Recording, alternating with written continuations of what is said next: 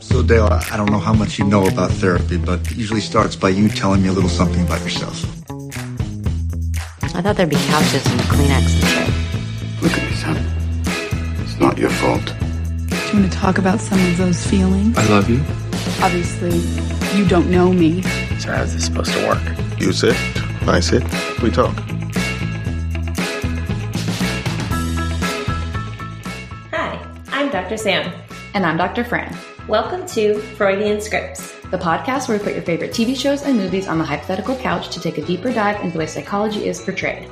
We analyze the way therapy looks in entertainment, discuss the way psychological diagnoses are portrayed, and break down other psychological themes seen on our screens. As a reminder, Freudian Scripts is for informational and entertainment purposes only. Please consult your mental health professional with any questions and seek care if needed. The content and clips in today's episode will contain explicit language and mature and adult themes. As a content warning, there will be brief references to suicide in today's episode. If you or someone you know is struggling with or at risk for suicide ideation, you can get help by calling the National Suicide Prevention Lifeline at 988.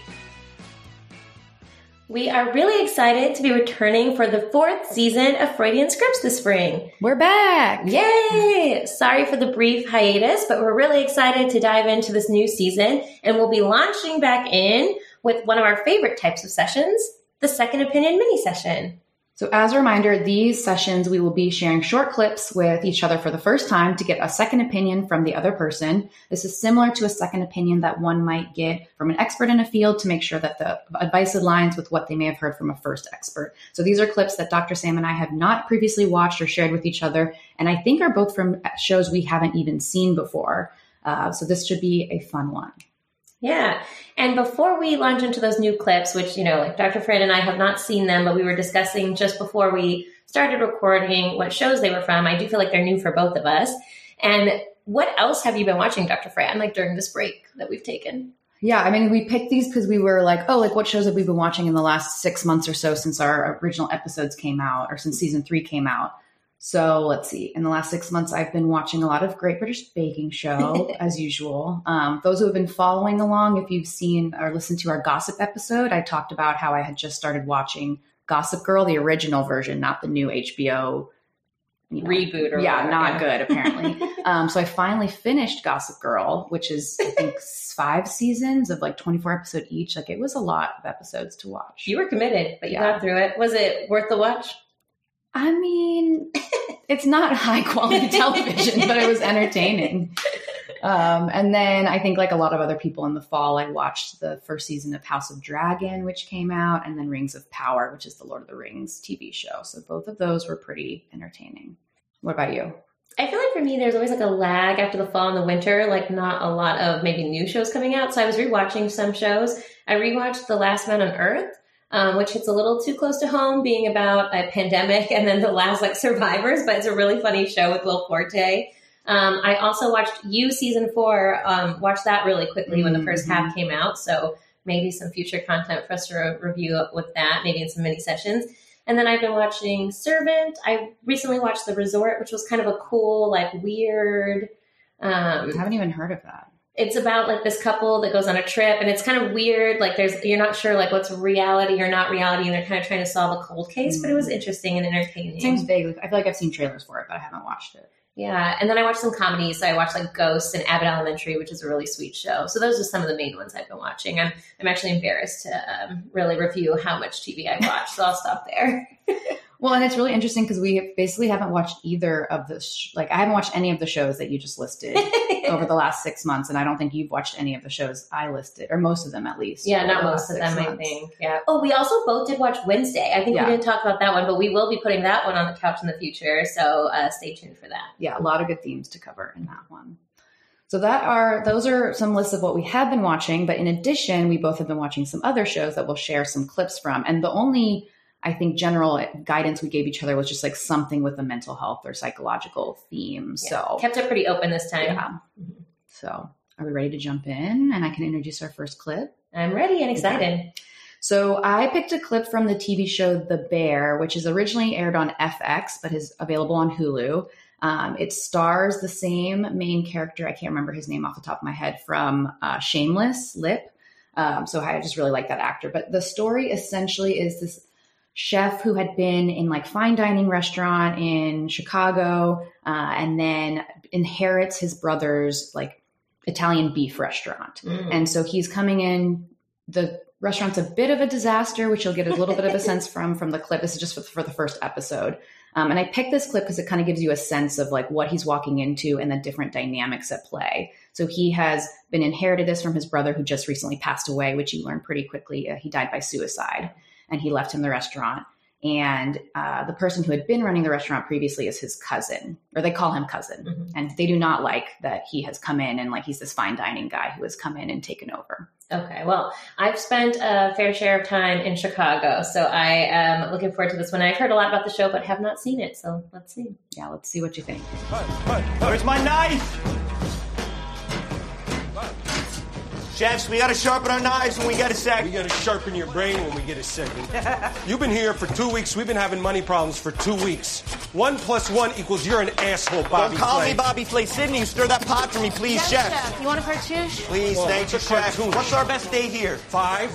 Okay, Ibrahim, get me a pot for the jardiniere. So if we do six, that will get us through the week, right? So, ball breaker. Just make it easy and make the fucking spaghetti. Don't spaghetti. say spaghetti. All these knives are dull. Spaghetti's the biggest seller, Carm. That shit was straight up fire. Straight up done now, chef. Behind. Yeah, but why? Very high pressure situation, it seems like. He couldn't figure it out. Knives everywhere. Knives, tempers. Anyone understand what he's saying? Housekeeping means you have to clean your stations because this place is fucking gross. I refer to everybody as chef because it's a sign of respect, and I never said I couldn't figure out the spaghetti. I said it doesn't make any sense on this menu, so it is done. The end. Three hours to open, chefs. Who are you yelling at, Carmy? There's like four of us in here. Now let me ask you something.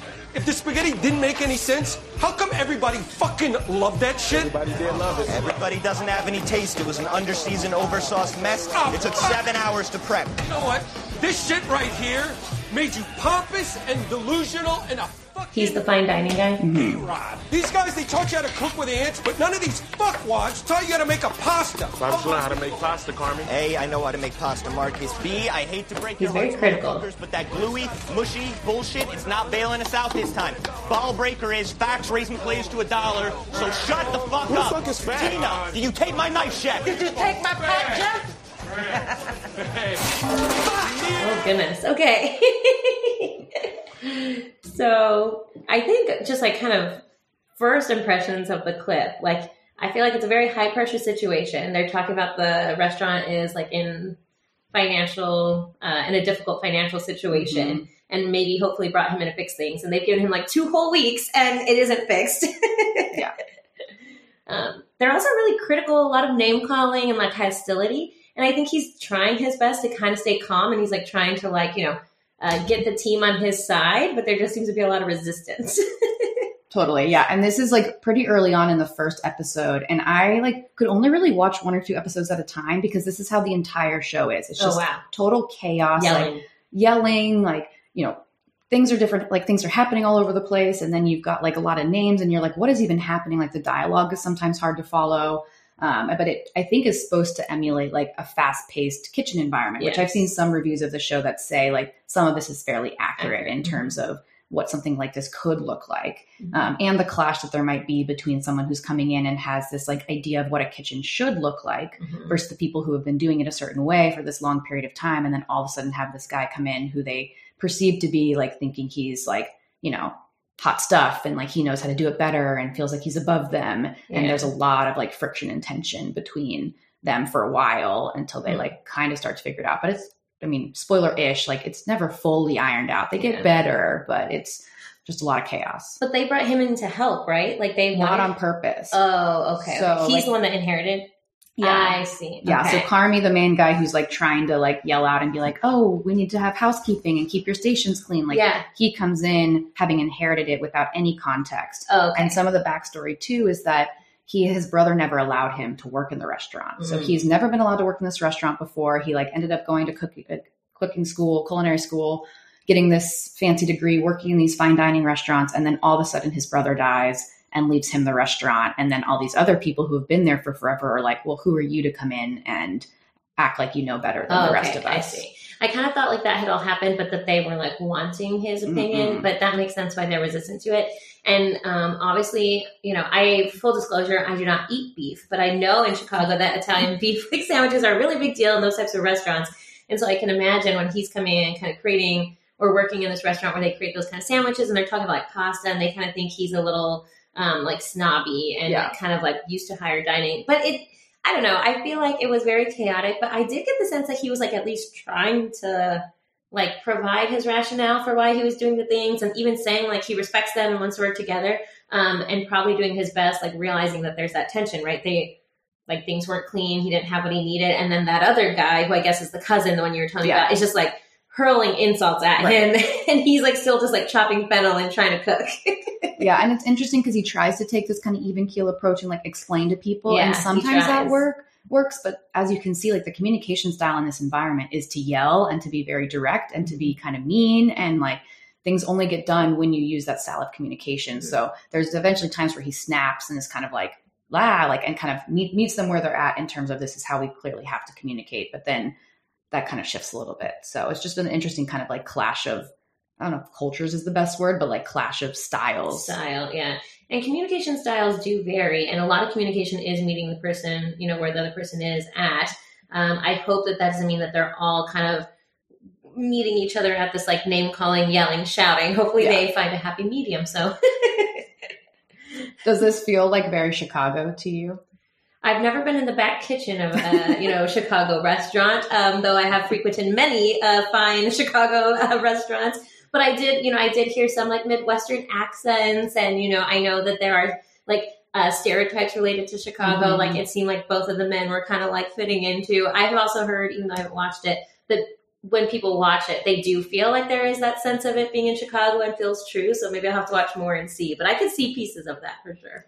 Yeah, and I, I it was hard to pick a clip from this show because there are actually a ton of mental health themes in this. Um, there's some like scenes where actually he goes to Al-Anon, um, which is like the alcoholics or like um, yeah, Alcoholics Anonymous for people who are uh, family members or Mhm. loved ones of people who struggle with uh, addiction.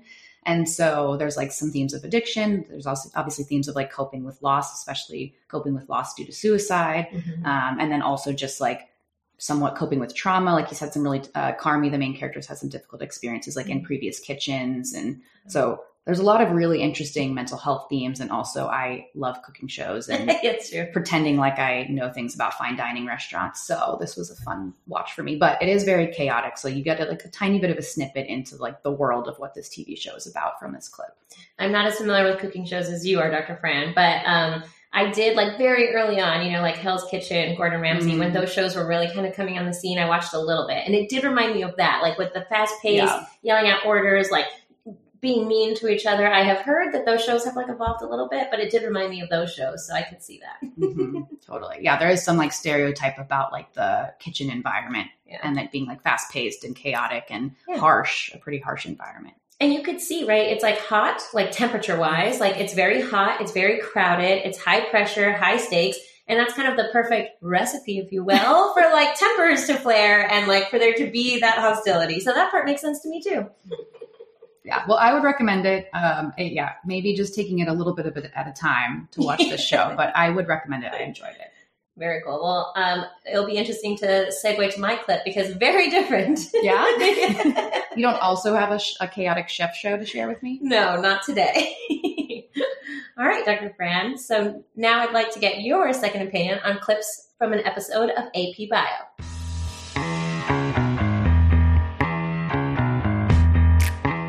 I have not seen this show. I don't even really know what it's about, other than I assume it's like a teacher in a like high school AP Bio course, and it's a comedy. I think. Yes. So this show is uh, can be streamed on Peacock, and it is about a Harvard, kind of like a disgraced Harvard professor Oh. um, named Jack Griffin, who is actually played by Glenn Howerton, who we've covered previously on a session um, about Always Sunny in Philadelphia. He plays Dennis. Um, but this Harvard professor, Jack, he loses his dream job at Harvard, like in a very um, public profile kind of way, like gets in a Mm. fight with like a more distinguished professor. Um, so reluctantly, like loses his job and has to move back to his hometown of Ohio after his mother has died. So he's kind of dealing with like the grief of the loss of his job and his mom, um, a lot of complex emotions that he just bottles all up inside.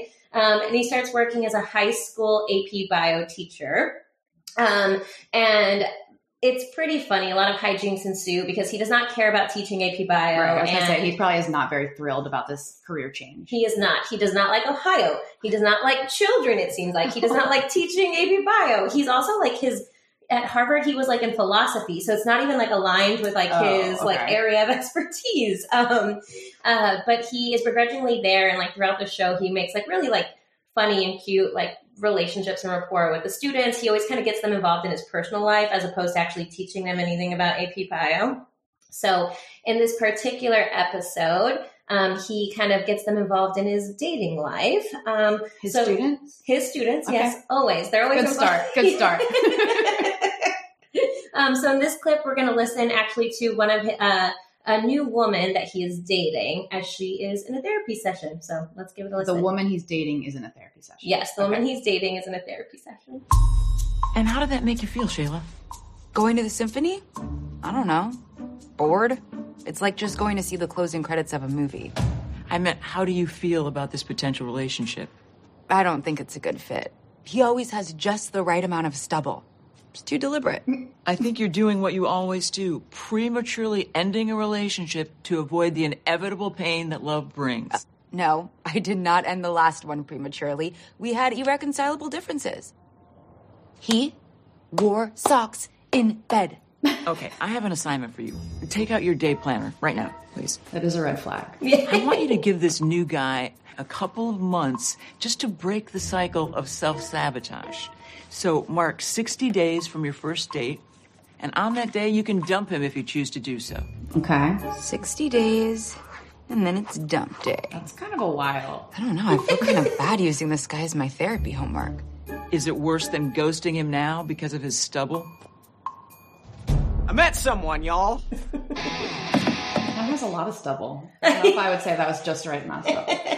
Um, I, this is an interesting clip. I think it's. I like that they're kind of bringing in the. Um, I think this is a really common thing that we hear talked about, where people will prematurely kind of come up with reasons for not wanting to be in a relationship, as the therapist kind of alludes to, maybe because of like a fear of commitment, or kind of like if I go ahead and hurt this person now, they can't hurt me later. So I think it's interesting because it's like maybe a common thing that we hear talked about or like seen, you know, see in TV shows and movies to bring this in. The therapist, I think, is doing a pretty decent job of trying to like call out of like, I'm seeing this pattern. We've talked about this, Mhm. you know, uses the kind of term like self sabotage, which maybe isn't exactly the like clinical term that we would use, but kind of like trying to meet with her, her where she's at, but like call her out on what the pattern that she's likely re- redoing here again.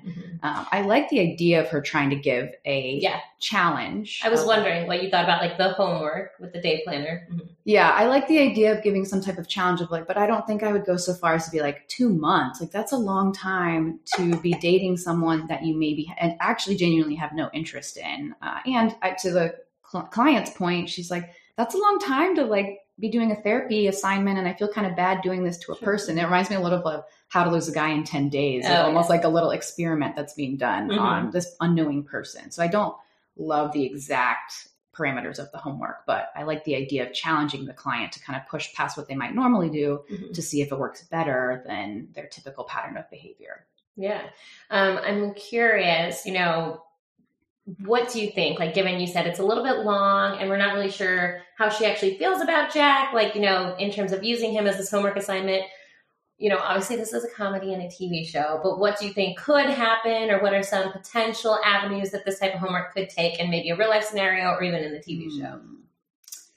I think in a like if this was a rom com, what would happen is that she would do the homework, she would, you know, set this date, she would act like she's never gonna fall in love with this guy, and then she would end up falling in love with him, and then, you know, he'd find out that she did this experiment by like looking in her planner, and then they'd get in a big fight, and then at the end they would reconcile. Basically, how to lose a guy in ten days would play out in, in this TV show. But it's not a it's not a rom com.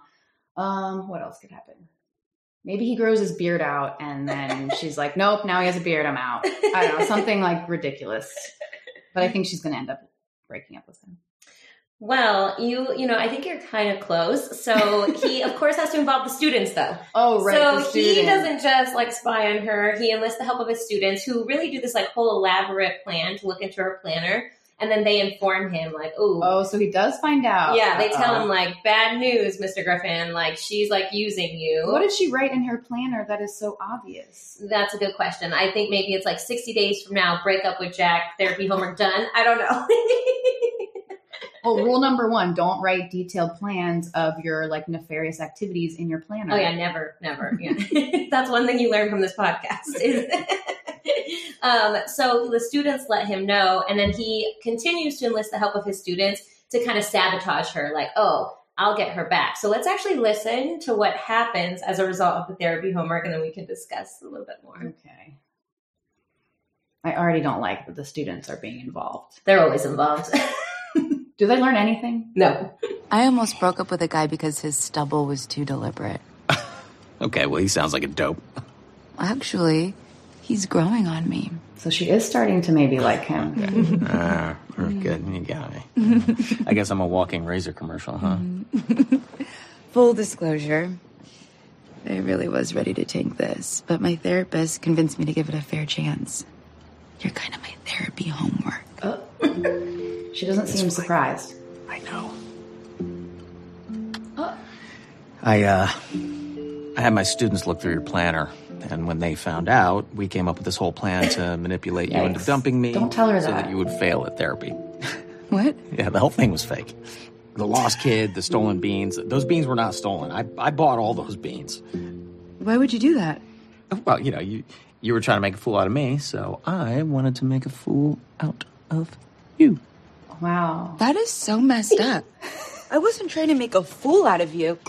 I was trying to give myself time to trust someone. Fair. I really hope it was worth buying all these creepy decorations just to freak me out. He didn't do that, did he? So for context, he's talking about beans and stuff and the creepy decorations. Basically, they the students come up with the idea of like, well, like make her really regret it. Like she make her break up with you. Like kind of like what you're saying. This is ten, how to lose a guy in 10 connect days. they even reference it. The students are basically like, let's make such a bad date that she'll have to break up with you and she'll fail the homework. Like So did he said. give her a love fern? No, he did not give her a love fern. But he lives like in a house. Like I, me- I think I mentioned his mother had died. He lives in his mother's old house, so it's still like very decorated, like a mm. kind of old fashioned, like floral print, like very old house. Um, so when she said the thing about the decorations, that's actually just his house. But like all the other stuff that he did to like with the beans to find her bland, uh, he had like done this whole like scheme of beans um, to find her planner, and then the date was just like really horrible. Um, so what I'm curious about, though, like you know, a couple things happen here. She comes clean, and then he also comes clean, but like kind of he. My impression was that he kind of talked more about a malicious intent, like I just wanted you to fail. But the reason why I think he did all that because he was hurt, he actually liked her. So I'm kind of curious about your thoughts about this discussion and how it played out. Yeah, I think you're right. Like the the delivery of it, like for her, she kind of says it in like, "Oh, I actually really do like you," Yes. and it's funny because like this started off as like a challenge to myself from my therapist, and like I'm really glad it worked out because I like needed to learn to trust people. Versus his delivery is like, "Oh yeah, I found out about that, and because you were being a jerk, I decided to be a jerk so that we were even." So the like malicious intent comes through and makes it a little harder, I think, for her to be like, "Oh, okay, let's move on." Mhm. versus when she explains it. I mean, he already knows. And I think probably he goes, I'm guessing he goes into this date kind of expecting they're not going to stay together. Oh yeah, he's trying to like It's over. Like, Yeah, in his mind, it's done. And versus she's going into this conversation with, like, I like this person and I'm going to open up and share this so that we can move forward without secret. So, like, they're Mhm. just not on the same page going into the conversation, even though they both have somewhat betrayed each other's trust uh, going into this. And it is kind of sad because they do both genuinely like each other. So what leads to this conversation is like the date goes so horrible. She kind of calls him out. She's like, "We've gone on two wonderful dates. Like you were like thoughtful and caring, and now this." She and she basically says like, "I know you're taking this on purpose, and if you want to push me away, fine." Mm. And then they both kind of start comparing like things that they've done to push people away because they're afraid to get close. Mm. That's why she says the thing about like I almost broke up with someone because of the stubble. So they're actually having like a nice moment of like bonding and realizing they both maybe have trouble committing to others. I always thought that Jack could have been like a, it goes to communication, like in your clip Yeah. actually with the cooking clip, kind of similar. Because I thought that Jack could have done something a little bit more like, well, I was hurt when I found Yeah. out. And so I did this to sabotage relationship. Right. But I'm like where you are at. Like I actually feel like this is promising, but it does not go that way. Yeah, I have the same thought. Like there would be a way for him to explain what happened in a way that again is not just malicious intent, but like explaining the justification behind it or like the feelings behind it of like, oh, when I first found out, I was really upset and I kind of wanted to get back at you because I was really hurt, but you know, I know that wasn't the right thing to do. And I realized I might hurt you back and I really care about you. So I feel like there was a way he could Yes. own up to what he did in a way that was reparative as opposed to like damaging, which is ultimately what happened. Yeah. And if you watch the show, or, you know, I would recommend listeners to give it a watch if you want like a funny, kind of cute comedy. One of the main themes of the show really is revenge. Like he, from the offset, he wants revenge on the people at Harvard who wronged him. He wants revenge on like his uh, estranged father. He's all about revenge and he has um, some like narcissistic tendencies. So I think that you all you you really see that all in this clip that he doesn't care now, like you know where they where they could have gone. It's all about getting her back because she made him look bad, and because he usually involves a lot of people, it's not like he just looks bad to himself. It's like, well, now I would look bad in front of my students, and I would look bad in front of like all these people who are in on this scheme. So a lot of like saving face and Yes. yeah. And he is very, he worries about that kind of stuff a lot. And he's really just trying to plot how to get back to Harvard and leave like the people of Ohio behind, even though he is starting to establish those connections despite his best efforts. So, And maybe if he had gone to see that therapist, she would call him out on that and say, like, how is this working for you? Is this actually getting you what you want? And my guess is probably not. probably not. His students, you know, in an inappropriate manner, sometimes do challenge him and lead him to some small nuggets of insight. okay. So, you know, But they're not learning anything. they're learning maybe life lessons about how not to behave when they're an adult, hopefully, but otherwise, That's no. not going to be on their AP bio test No. at the end of the year.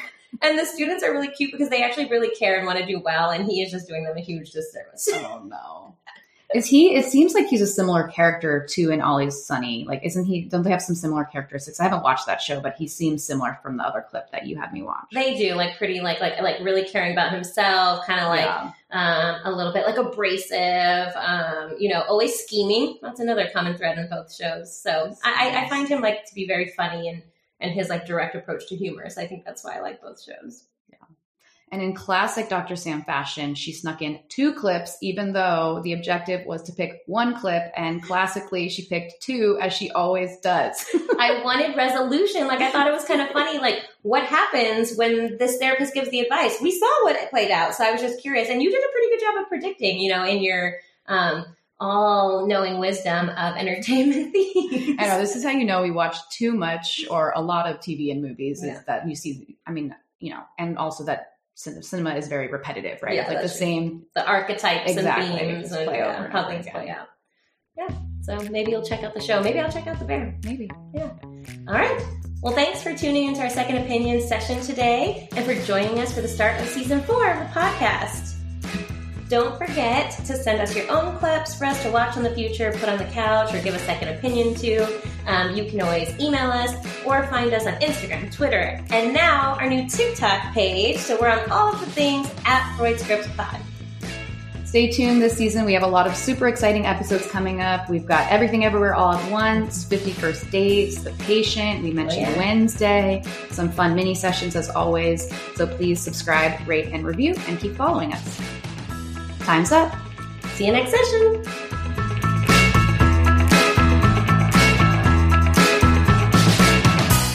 We'd like to thank our producer, Brandon, Creative Director Eric, and webmaster, Don.